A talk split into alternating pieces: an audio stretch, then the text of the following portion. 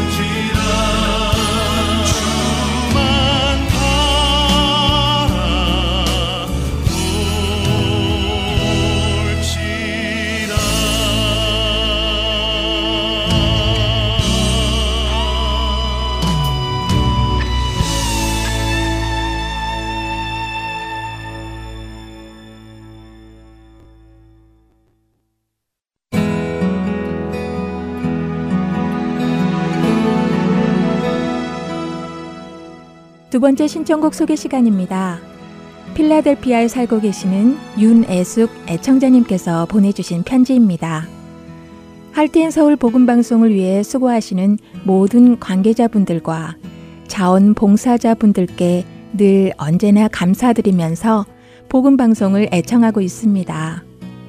더욱더 많은 이들이 할트앤 서울 복음방송을 접하면서 반석 같은 믿음 안에서 영적 성장이 있기를 기도드리며 여러분 새해 복 많이 받으세요. 라고 하시며 찬양곡 오늘 이 하루도를 신청해 주셨습니다. 윤혜숙 애청자님 늘 복음 방송을 들으시며 또 다른 청취자들을 위해서도 기도해 주신다니 참으로 감사합니다.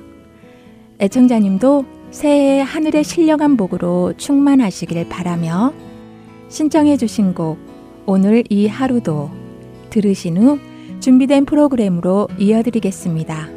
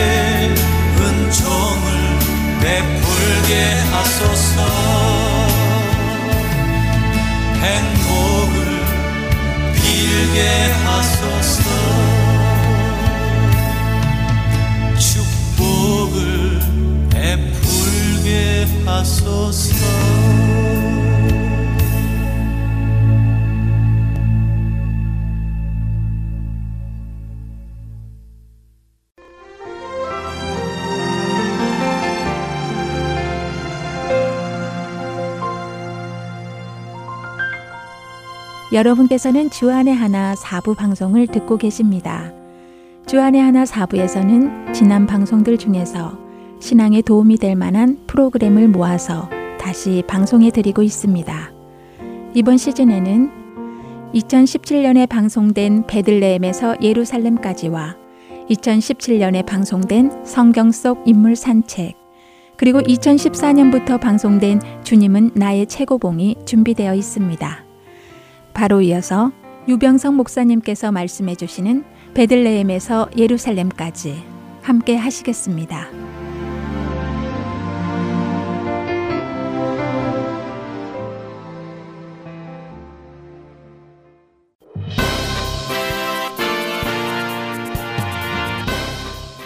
청취자 여러분, 안녕하십니까? 40주 동안 다윗의 일생에 대한 특별한 여행을 함께할 유병성 목사 인사드립니다. 지난 첫 번째 시간에는 주인공 다윗의 등장에 대해서 살펴보았습니다. 이를 위해 라마에서 베들렘까지의 여정을 살펴보았죠. 이 여정은 예루살렘 북쪽의 라마에서 예루살렘 남쪽의 베들레헴으로 이동하는 것이었습니다. 동선은 짧지만 이 여정을 감당해야 할 사무엘 선지자의 입장에서는 목숨을 건 아주 위험한 일이었습니다. 그럼 두 번째 여정을 시작해 보도록 하겠습니다. 주인공 다윗의 등장에는 신비로운 탄생이라거나 남다른 성장 같은 서사적 이야기는 없습니다. 곧바로 등장하자마자 왕으로 기름 부음을 받았죠. 그럼 기름 부음 받은 후에 다윗은 어떠했을까요? 사무엘상 16장 13절 이날 이후로 다윗이 여호와의 영에게 크게 감동되니라. 아주 멋집니다. 반면 지난 여정에서 사무엘의 목숨을 위협하던 사울은 이후 어떠한 상태였을까요? 여호와의 영이 사울에게서 떠나고 여호와께서 부리시는 악령이 그를 번뇌하게 한지라 사울은 다윗의 모습과는 정반대의 모습입니다. 성경의 저자는 이 구절을 통해 앞으로 다윗의 일생이 어떻게 진행될지를 예시해 주고 있습니다. 여호와의 영이 충만한 다윗과 여호와의 영이 떠난 후 여호와께서 부리시는 악령에 이끌리는 사울과의 극한 대립의 시작을 알린 것이죠. 이 대립의 현장으로 다윗은 곧바로 이끌려 들어가게 됩니다. 악령이 사울을 번뇌케 할 때 이를 진정시키기 위해 수금을 잘 타는 사람을 찾게 됩니다. 이에 추천된 사람이 다윗이었습니다. 그렇다면 다윗은 훌륭한 음악가 혹은 연주가로 소개되어야 하지 않을까요? 그런데 성경 묘사는 좀 다릅니다. 본문에는 용기와 무용과 구변이 있는 준수한 자라고 되어 있습니다. 전형적인 음악가와는 다른 모습이죠. 용기에 해당하는 히브리어는 기보르 하일인데 직역하면 영웅병사입니다. 군인들 중 영웅이라는 것이죠. 무용에 해당하는 히브리어는 이슈밀함마인데 직역하면 전쟁의 사람이란 뜻입니다. 사울의 악령을 다스리기 위해 연주가를 추천한 것이 아니라 용맹무쌍한 전투형 특수 영웅을 추천한 것입니다. 하지만 추천될 당시의 다윗은 아직 어린 소년이었죠. 전쟁에 나아갈 나이에도 한참 못 미치는 소년이죠. 어린 나이임에도 다윗을 이렇게 표현한 것은 앞으로 그의 인생이 전쟁과는 뗄래야 뗄 수 없는 인생이 될 것임을 암시하는 것입니다. 사울은 이러한 다윗을 자신의 무기 드는 자로 삼습니다. 그래서 다윗은 언제든지 사울의 뒤를 따라 전쟁터에 나아갈 수 있는 상황이 되었죠. 만약 이렇게 해서 전쟁에 나아가면 사울의 갑옷, 방패 혹은 무기를 들어주는 정도로 전쟁에 참여할 수밖에 없습니다. 사울의 전쟁을 보조하는 것이 전부이죠. 하지만 사무엘상 17장이 시작되면서 급반전이 이루어집니다. 사울의 무기 드는 자로서가 아니라 용사로서 다윗이 그의 첫 전쟁터에 나가게 되는 특별한 일이 벌어지게 됩니다. 그곳에서 예상치도 못한 강적, 그 이름도 유명한 골리앗을 만나게 되죠.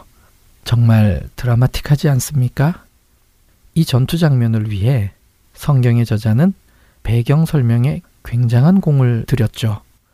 최대한 지명의 객관적인 위치를 알 수 있도록 하기 위함이랍니다. 사무엘상 17장 1절 블레셋 사람들이 그들의 군대를 모으고 싸우고자 하여 유다에 속한 소고에 모여 소고와 아세가 사이에 에베스 다밈에 진침해 블레셋이 쳐들어와서 진을 어디에 쳤는지를 분명하게 묘사하고 있습니다. 그냥 장소 이름만 이야기한 것이 아니라 어디와 어디 사이라고 하는 공간적 기준을 둔 설명인 것이죠. 장소를 설명하는 데에 성경에서 말하는 증인의 법칙을 적용하고 있습니다. 신명기 19장 15절 한 증인으로만 정할 것이 아니요 두 증인의 입으로나 또는 세 증인의 입으로 그 사건을 확정할 것이며 성경 저자는 이때 블레셋이 진친 곳은 어디이며 이스라엘 사람들은 또한 어디에 진쳤는지를 자세히 설명해 주고 있습니다. 17장 2절 사울과 이스라엘 사람들이 모여서 엘라 골짜기에 진치고 엘라 골짜기는 지중해 해변 지역에서 예루살렘으로 이르는 중간지대인 쉐필라 지역의 다섯 골짜기 중 하나로 아주 중요한 지역입니다. 블레셋이 진을 친 소고와 아세가는 모두 엘라 골짜기 한쪽 능선에 있는 성읍들입니다. 양쪽 군대 진영에 대해 설명하는 두 구절을 자세히 살펴보면 좀 더 분명한 지리적 배경을 이해할 수 있습니다. 엘라 골짜기에 있는 소고와 아세가 사이 에베스 다밈에 블레셋이 진을 치고 역시 엘라 골짜기에 이스라엘이 진을 친 상황입니다. 또한 성경 저자는 당시 형편과 분위기를 마치 직접 보고 있는 듯이 생생하게 묘사해 주고 있습니다. 17장 3절 블레셋 사람들은 이쪽 산에 섰고 이스라엘은 저쪽 산에 섰고 그 사이에는 골짜기가 있었더라. 셰펠라 다섯 골짜기 중 세 번째 골짜기인 엘라는 동에서 서로 흐르는 골짜기 양쪽 옆으로 산들이 길게 능선을 이루며 연결되어 있습니다. 성경 저자는 이곳 지형을 아주 잘 아는 것으로 보입니다. 블레셋은 이쪽 산에, 이스라엘은 저쪽 산에 섰다는 표현과 그 사이에는 골짜기가 흐르고 있다는 것까지 실제 지리적인 현장과 딱 맞아 떨어지는 묘사입니다. 동서방향의 엘라 골짜기를 경계로 남쪽과 북쪽으로 능선이 서로 마주보고 서 있는 형상이죠. 소고와 아세가는 엘라 골짜기의 남쪽 능선에 모두 연결되어 있습니다. 그러므로 성경의 묘사에 따르면 소고와 아세가 사이의 에베스다밈에 블레셋이 진을 쳤다고 하는데 이 진영은 엘라 골짜기의 남쪽 능선에 있게 되는 것이죠. 한편 반대편인 북쪽 능선에는 최근 고고학 발굴이 진행된 히르벳 카야파가 있습니다. 이곳은 철기 2A 시대에 해당하는 고대 이스라엘의 요새이며 거주지로 판명되었습니다. 엘라 골짜기 북쪽 능선에 있는 이 요새에서 어쩌면 사울과 이스라엘이 진을 쳤을 수 있답니다. 우리는 또한 지리적 개연성에 주목할 필요가 있습니다. 이세는 나이가 많아서 전쟁에 나갈 수 없었고 그의 아들들 중 엘리압, 아비나답, 삼마 이렇게 세 명만 전쟁에 나아갑니다. 다윗에게는 총 7명의 형들이 있는 사실로 미루어 보아 다윗의 나이를 어느 정도 짐작할 수 있습니다. 전쟁에 나가지 못한 다윗의 형들이 여전히 4명이나 더 있습니다. 이들도 아직 나이가 어려서 전쟁에 못 나갔다면 다윗은 이들보다 더 어려야 하기 때문이죠. 전쟁에 참여하기에는 한참 어린 소년 다윗을 이세가 전쟁터로 심부름을 보냅니다. 이게 어떻게 가능할까요? 이세가 머물고 있는 베들레헴에서 엘라 골짜기에 이르기까지 딱히 위험 요소가 없다는 것을 가정한다면 가능합니다. 비록 어린 막내 아들이지만 위험 요소가 전혀 없기 때문에 심부름을 보낸 것이죠. 실제로 베들레헴에서 능선을 따라 쭉 내려오기만 하면 엘라 골짜기에 이르게 되고 특히 골짜기의 북쪽 능선은 더 쉽게 접근할 수 있습니다. 또 하나의 지리적 개연성이 있습니다. 다윗은 골리앗과의 싸움에 갑옷, 창, 칼 없이 임했습니다. 단지 막대기와 물매와 매끄러운 돌 다섯을 들고 나아갔습니다. 이때 매끄러운 돌 다섯을 시내에서 골랐다고 합니다. 엘라 골짜기 안에는 나칼하엘라라는 간헐천이 흐릅니다. 이곳에는 우기 동안 흐르는 물에 침식되어 매끄럽게 된 돌을 쉽게 구할 수 있습니다. 또한 이 시내의 물줄기는 북쪽 능선에 훨씬 더 가까이 있습니다. 그러니 다윗이 이스라엘 진영에서 나오자마자 이곳에서 매끄러운 돌을 골라 들고 골리앗에게로 나아갈 수 있는 상황이죠. 전쟁터의 지리적 배경 설명에 대해 성령 저자가 얼마나 공을 들였는지를 다 살펴보았습니다. 이 전쟁터는 다윗이 직접 경험해 본 첫 번째 전쟁입니다. 이곳에서 전대미문의 강적 골리앗을 만나게 된 것이죠. 너무나도 유명한 다윗과 골리앗의 싸움입니다. 그렇다면 골리앗은 어디에서 왔을까요? 17장 4절에 분명하게 나와 있습니다. 블레셋 사람들의 진영에서 싸움을 도두는 자가 왔는데 그의 이름은 골리앗이요 가드 사람이라. 골리앗은 가드 출신으로 블레셋 사람들의 진영에서 나왔습니다. 이 진영의 위치는 지금까지 살펴보았듯이 엘라 골짜기의 남쪽 능선의 소고와 아세가 사이의 에베스다밈이었습니다. 에베스다밈이라는 지역은 성경 전체에서 이곳에 단 한 번 사용되었습니다. 하지만 소고와 아세가 사이라는 정확한 정보 덕분에 어디인지 충분히 짐작할 수 있습니다. 텔 소고와 텔 아세가는 너무나 유명한 곳이어서 구글 지도를 통해서도 검색 가능합니다. 하지만 에베스다밈은 정확하게 어디인지 알 수는 없습니다. 단지 추정할 뿐입니다. 히브리어로 에페스다밈이라고 발음되는데 직역을 하면 피의 경계 혹은 피의 끝이라는 뜻입니다. 이 이름을 통해 이 지역이 갖고 있는 역사 지리적 중요성을 짐작해 볼 수 있습니다. 왜 피의 경계일까요? 이곳이 블레셋의 세력과 이스라엘의 세력이 부딪히는 힘의 충돌 지역이기 때문입니다. 블레셋 평야에 살고 있는 블레셋 족속의 특성상 이들은 평야 싸움에 능합니다. 철기로 만든 강력한 무기뿐만 아니라 전차도 소유하고 있었습니다. 반면 이스라엘은 유다 산지에 살고 있기에 산지 싸움에 능합니다.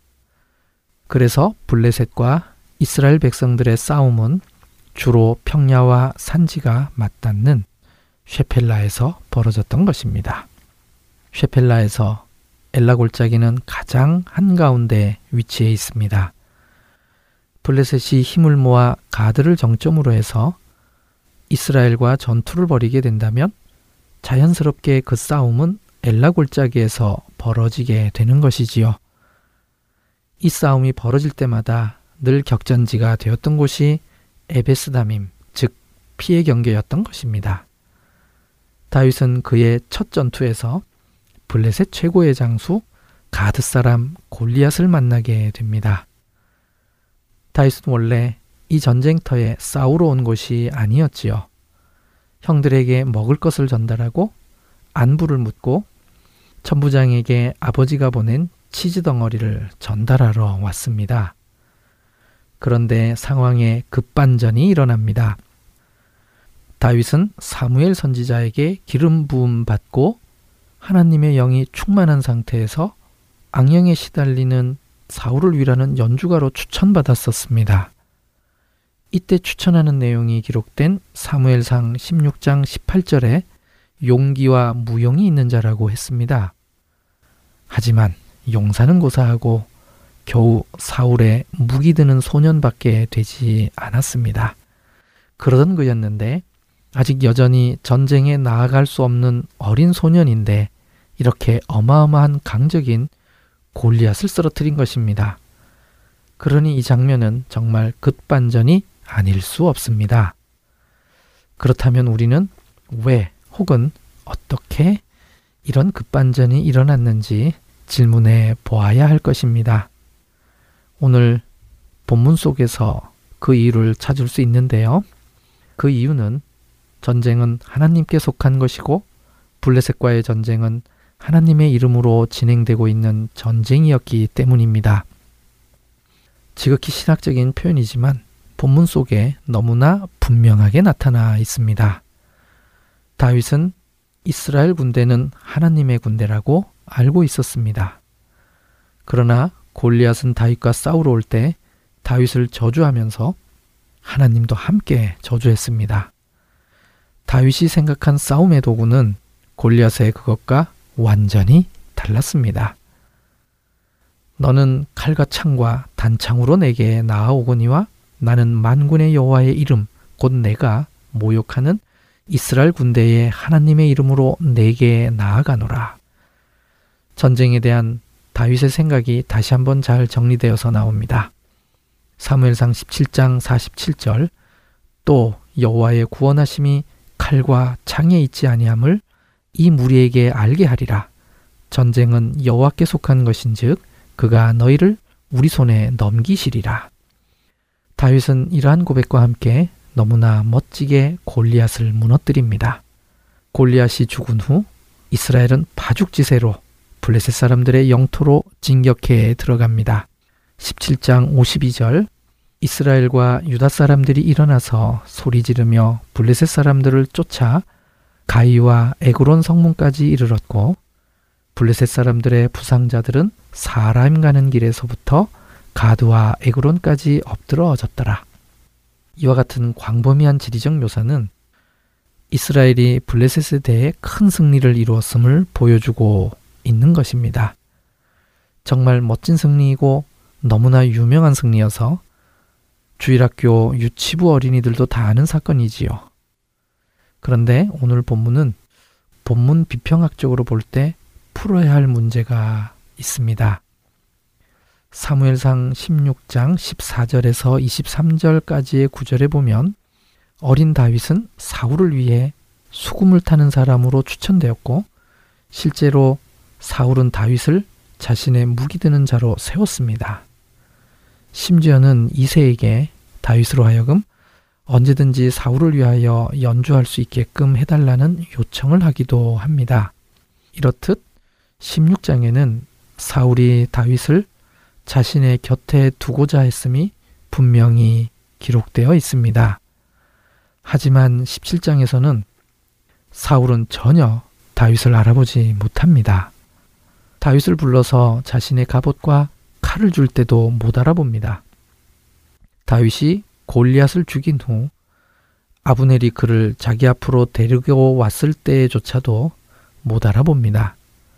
자료 비평적 관점의 성경학자들은 16장 뒷부분과 17장은 별개의 두 자료로 하나로 합친 것이라고 설명하고 있습니다. 하지만 저는 이 견해에 덧붙여 나름 합리적 해석을 해봅니다. 사무엘 상하는 인물의 역사를 기록하긴 하지만 인물의 역사를 마치 자서전과 같이 연대기 순서대로 혹은 사건의 순서대로 다 기록한 것이 아니라는 것입니다. 사울이 다윗을 못 알아보는 부분에 대해 살펴보자면 다윗은 사울 앞에서 수금을 연주하는 일을 하되 베들레헴에서 양치는 일을 하며 왕래하면서 했을 것입니다. 즉 사울 곁 기부하에서 함께 지낸 것이 아니었지요. 더군다나 사울은 악령에 시달리는 상태였기에 다윗에 대해 인식이 오락가락했을 수 있습니다. 사무엘상 17장 16절에 그 블레셋 사람이 40일을 조속으로 나와서라는 표현이 있습니다. 이미 전투가 시작된 지 적어도 40일이 지났던 것이죠. 정상적이지 않은 사울이 다윗을 잊을 정도의 시간이 흐른 것입니다. 또 다윗은 지금 어린 나이입니다.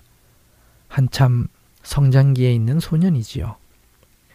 사울이 다윗을 40일 이상 보지 않은 상태이기에 그 기간에 다윗의 머리가 훨씬 더 길어졌을 것이고 어쩌면 키도 더 커지고 수염도 생겨서 외모에도 좀 변화가 생겼을 수도 있는 것이죠.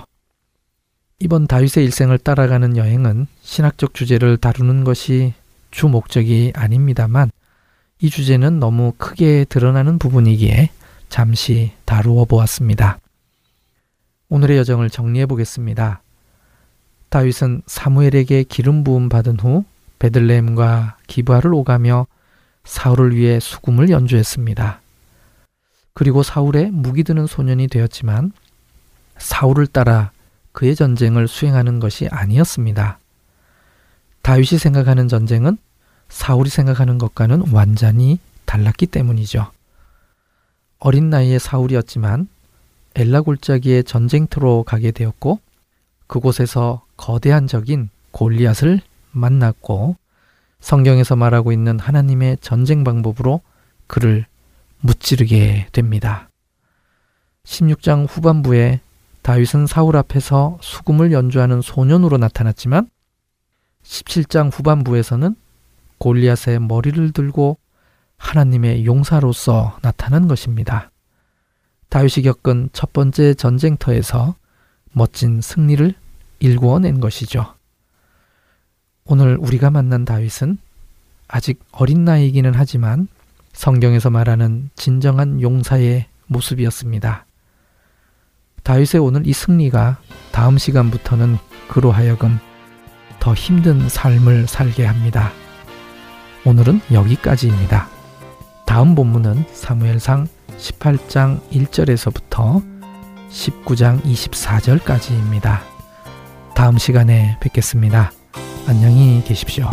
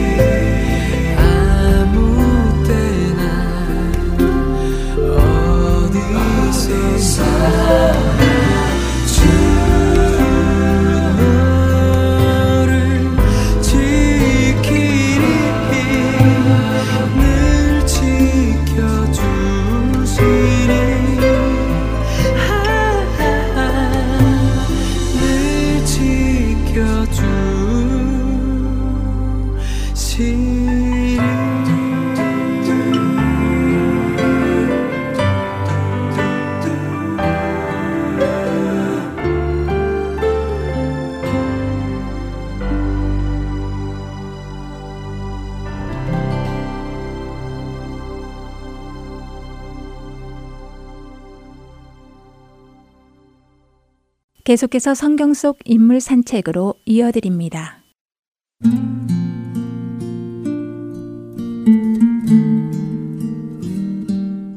엘리의 병은 게으름, 자신과의 싸움도 그만두고 불의와의 투쟁도 한쪽 눈을 감아 영혼의 등잔에 고이는 기름때. 그저 하나님을 모신 전 앞 긴 옷자락 끌며 그림자처럼 맴돌다 여호와 이름 한번 불러보지 못한 채 자기 처서로 돌아가 누워버린 비둔한 육체. 고적한 하나님의 전. 지키는 건 오직 꺼져가는 등불 하나. 기다리고 기다려도 꿀지 않는 제사장의 무릎. 이가봇. 하나님의 영광이 떠나다. 근심에 잠긴 그의 옆모습이 평소보다 더 그를 초췌하고 어두워 보이게 합니다. 검은 그늘이 드리워져 있는 눈 주변, 굵은 팔자주름에 불룩 나온 배는 그가 나이 들고 비둔한 노인임을 확인하게 해줍니다. 이런 비둔함 때문일까요? 세월이 흔적이 느껴지는 나무 의자에 앉아있는 그의 모습이 억지로 끼어 맞춘 듯 어색하고 부자연스럽기만 합니다. 그는 주변을 분간할 수 없을 정도로 어두워진 눈을 껌뻑이며 바깥에서 간간히 들려오는 여인의 신음소리에 귀를 기울입니다. 며느리가 첫 아이를 낳기 위해 산통을 겪고 있는 중이었던 것입니다. 며칠 전부터 그의 마음은 무엇에 눌린 듯 초조하고 불안했습니다. 왠지는 모르지만 아주 큰 불행이 다가오고 있다는 그 불길한 예감을 멈출 수가 없었습니다. 하나님의 언약궤가 전쟁터로 부적처럼 떠밀려 나간 지금 엘리는 극도의 불안감이 자신을 짓누르고 있음을 느끼고 있었습니다. 뭐 때문에 내 마음이 이리 불안할까? 어디 불안해서 견딜 수가 있나? 눈은 점점 안 보이고 이젠 대낮인데도 앞이 뿌옇기만 하구만. 참, 나도 이젠 다 살았나 보군. 몸도 마음도 평안이 없어. 지금 하나님의 지성소는 텅 비어 있습니다. 제사장 엘리 그의 나이 98세, 40년 세월 동안 제사장으로 일해왔는데 웬일인지 그의 영적 민감함은 점점 둔해져만 갔습니다. 제사장직은 의무와 책임일 뿐 감격도 감사함도 사라진 지 오래입니다. 처음 제사장의 벗을 입고 하나님의 지성소에 들어갈 때 그 설렘과 두려움 그리고 엄청난 경외감에 휩싸였던 그의 순전하고 진실한 모습. 그 모습은 안타깝게도 어디에도 지금은 남아있지 않았습니다. 세상이 변해가고 있었습니다. 율법이 해이해지고 사람들은 자기 편할 대로 하나님을 예배하는 세상이 되었습니다. 집에 신상을 세우고요. 자기 집안을 위한 제사장을 세우기도 했습니다. 하나님의 말씀은 점점 그들의 삶 속에서 사라져 갔고 가증하리 많지 위선적인 의식과 전통만이 하나님의 백성이라는 명맥을 유지하고 있었습니다. 사람들은 각기 자기 소견에 옳은 대로 행했던 것입니다. 엘리는 세상 돌아가는 모습을 바라보며 깊이 낙심했지만 그렇다고 불의와 폐역함에 대해 맞설 만한 믿음이 없었습니다. 그런 배짱이나 용기가 이제는 자신 안에 존재하고 있지 않음을 누구보다 그 자신이 잘 알고 있었습니다. 그는 깊은 좌절감에 휩싸였죠. 이제 돌이키기에는 늦어도 너무 늦었어. 그는 그렇게 생각했습니다. 지성소 안에 있던 언약궤가 전쟁터로 떠나 있는 지금 엘리는 서서히 깨닫기 시작했습니다. 파국으로 치닫는 이 모든 상황이 어쩌면 엘리 자신에게서 그 원인이 시작된 것이 아닐까 하는 생각 말입니다. 이런 생각에 미치는 순간 엘리의 내면이 무섭게 흔들리기 시작합니다. 엘리의 얼굴에 핏기가 사라졌고 그의 마른 입술이 더 심하게 실룩이며 떨려왔습니다. 그때였습니다. 마을 입구로부터 여인들의 곡소리와 함께 사람들의 비탄한 외침 소리가 들려왔습니다. 이스라엘의 패전 소식에 마을 전체가 갑자기 들썩이기 시작한 것입니다. 엘리는 누군가가 자신을 향해 달려오고 있는 다급한 발소리와 거친 숨소리를 들으며 불현듯 때가 왔다는 생각이 들었습니다. 우리가 블레셋에게 졌어요. 언약계를 빼앗겼어요. 하나님의 법계를 빼앗긴 이스라엘의 패전. 그리고 두 아들의 죽음 소식. 엘리의 심장은 호흡이 힘들 정도로 빠르게 요동치기 시작합니다. 이 참담한 소식에 엘리는 자신도 모르게 벌떡 몸을 일으킵니다. 그러자 기우뚱 의자가 기울며 균형을 잃은 그의 비둔한 몸이 콩 하고 쓰러졌습니다. 쓰러지면서 그의 목이 그대로 꺾이며 그 자리에서 숨을 거두었습니다. 바깥으로부터 며느리의 처절하고도 날카로운 비명소리가 들려왔습니다. 이가봇 하나님의 영광이 떠났습니다.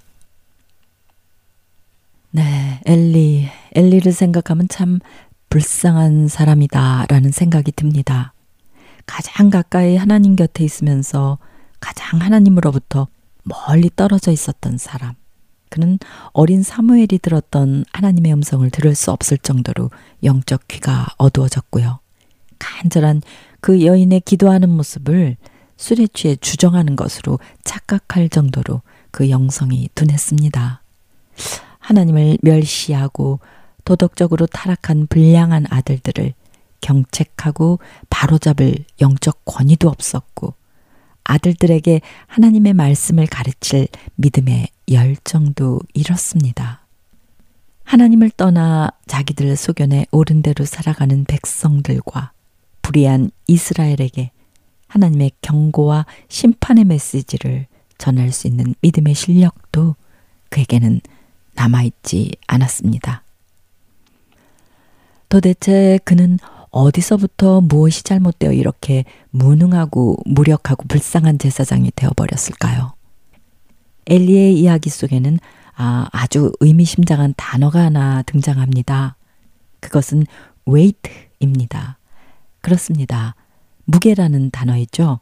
하나님의 사람이 엘리에게 책망하고 경고할 때 너는 어찌하여 하나님보다 네 아들들을 더 중히 여기느냐고 말합니다.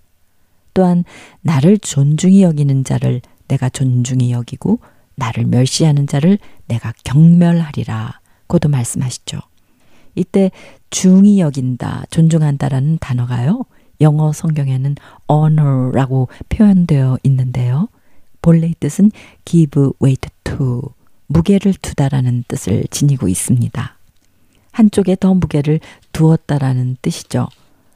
하나님 나라의 가치관보다 세상의 가치관을 하나님의 눈보다 사람의 눈을 보이지 않는 하나님보다 눈앞에 보이는 아들들에게 더 생각과 삶의 무게를 두었다는 것은 엘리의 삶 전체가요, 기울어져서 균형을 잃어버렸다는 그런 의미가 될 것입니다. 엘리는 하나님 앞에서 게을렀습니다. 말씀을 사모함도 게을렀고요. 기도하는 일도 분명 게을러졌을 것입니다. 생각하는 것, 고민하는 것, 성장과 변화에 대한 갈망도, 하나님 나라에 대한 관심조차도 모두 모두 게을러지고 말았습니다. 그는 현실에 안주하여 무탈하고 안락한 삶에 만족하고요. 그곳에 머물러 있고 싶어 했죠.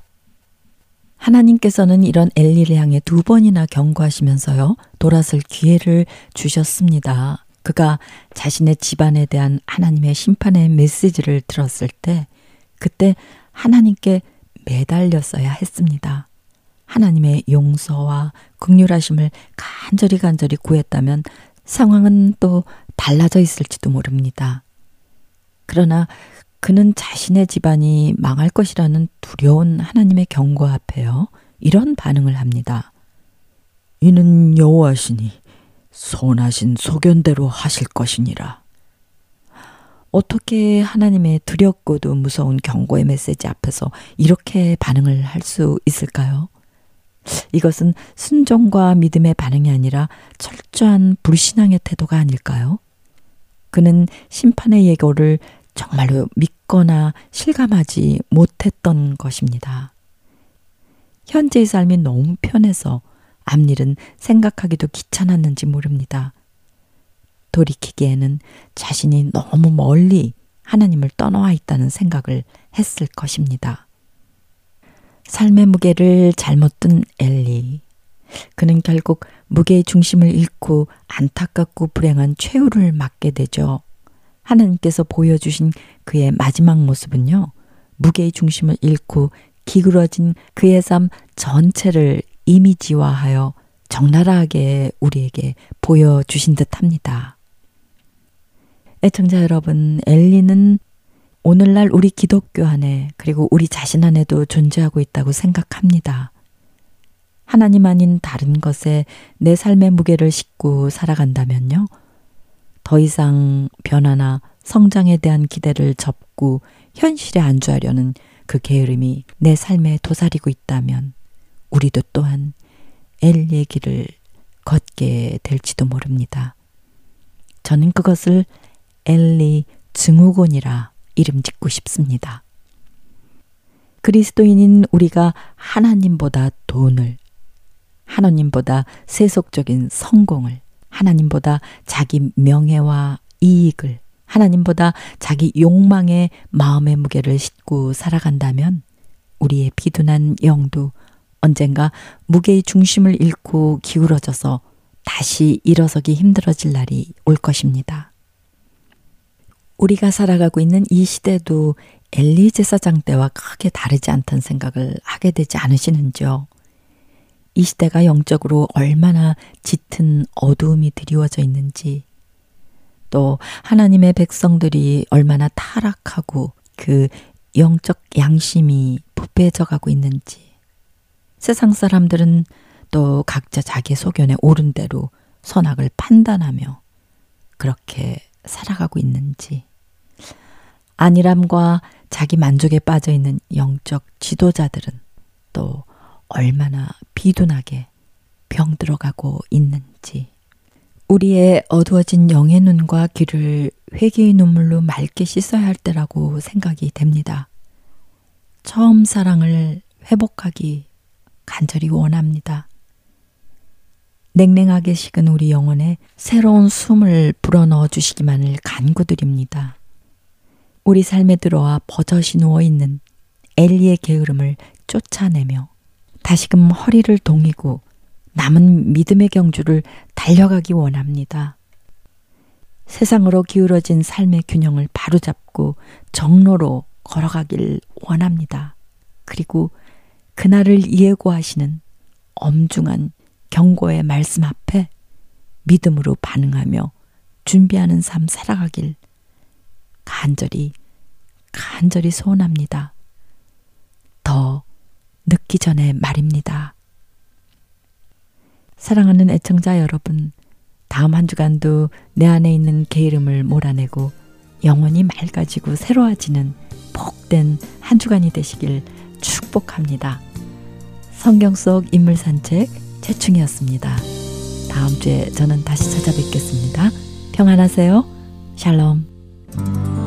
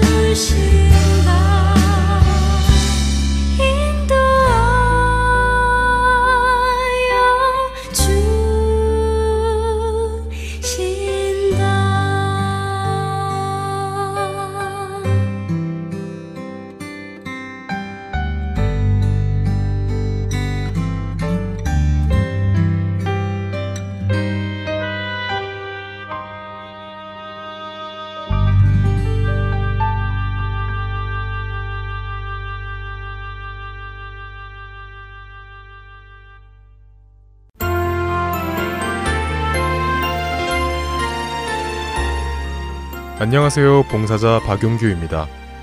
3개월 혹은 6개월마다 새로운 방송들이 여러분을 찾아가는데요. 지난 방송을 다시 듣고 싶어 하시는 분들이 많이 계시더라고요. 그런 분들을 위하여 그 방법을 말씀해 드리겠습니다. 홈페이지 www.heartandseoul.org로 접속하셔서 특별 방송을 클릭하시면 됩니다. 또한 CD로 듣고 싶으신 분들은 사무실로 전화 주시면 원하시는 방송을 CD에 담아 보내드리도록 하겠습니다. 전화하실 사무실 전화번호는 602-866-8999입니다.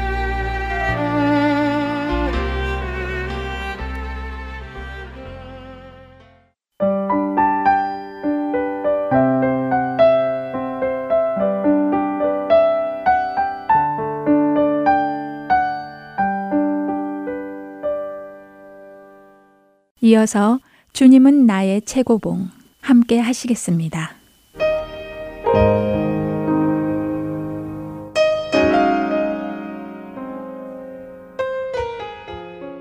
땅의 모든 끝이여 내게로 돌이켜 구원을 받으라.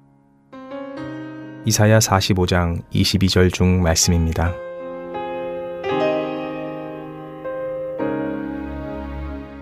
주님께서 우리를 축복하시며 구원을 베푸시기를 기대합니까? 주님께서 말씀하십니다.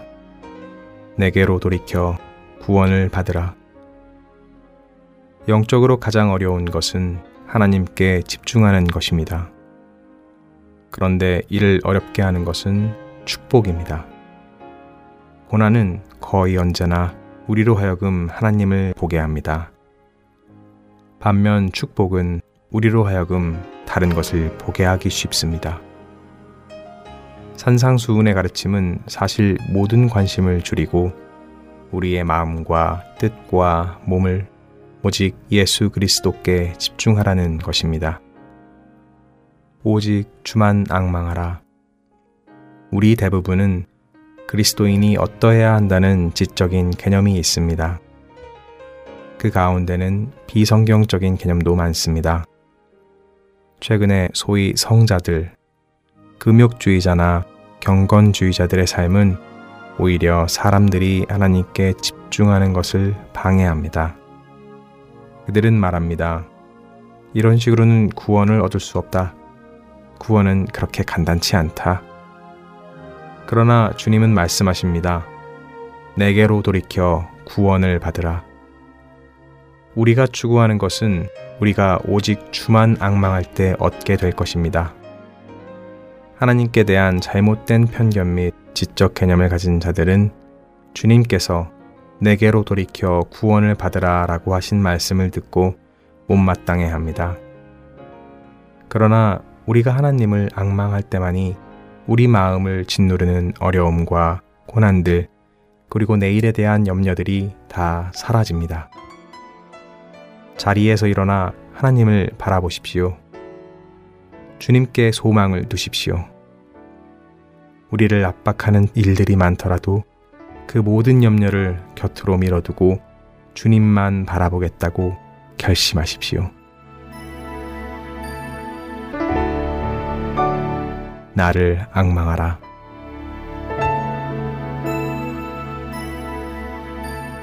주님을 바라보는 순간 당신이 어떤 상황 가운데 있더라도 구원이 있습니다.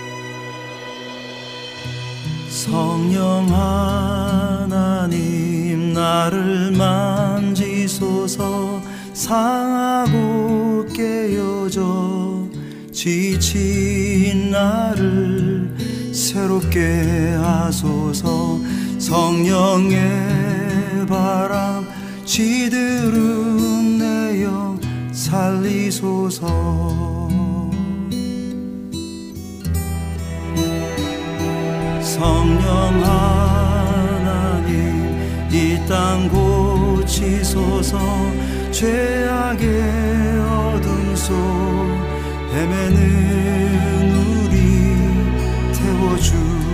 태워주소서. 성령의 불로 세상 헛된 맘 태우소서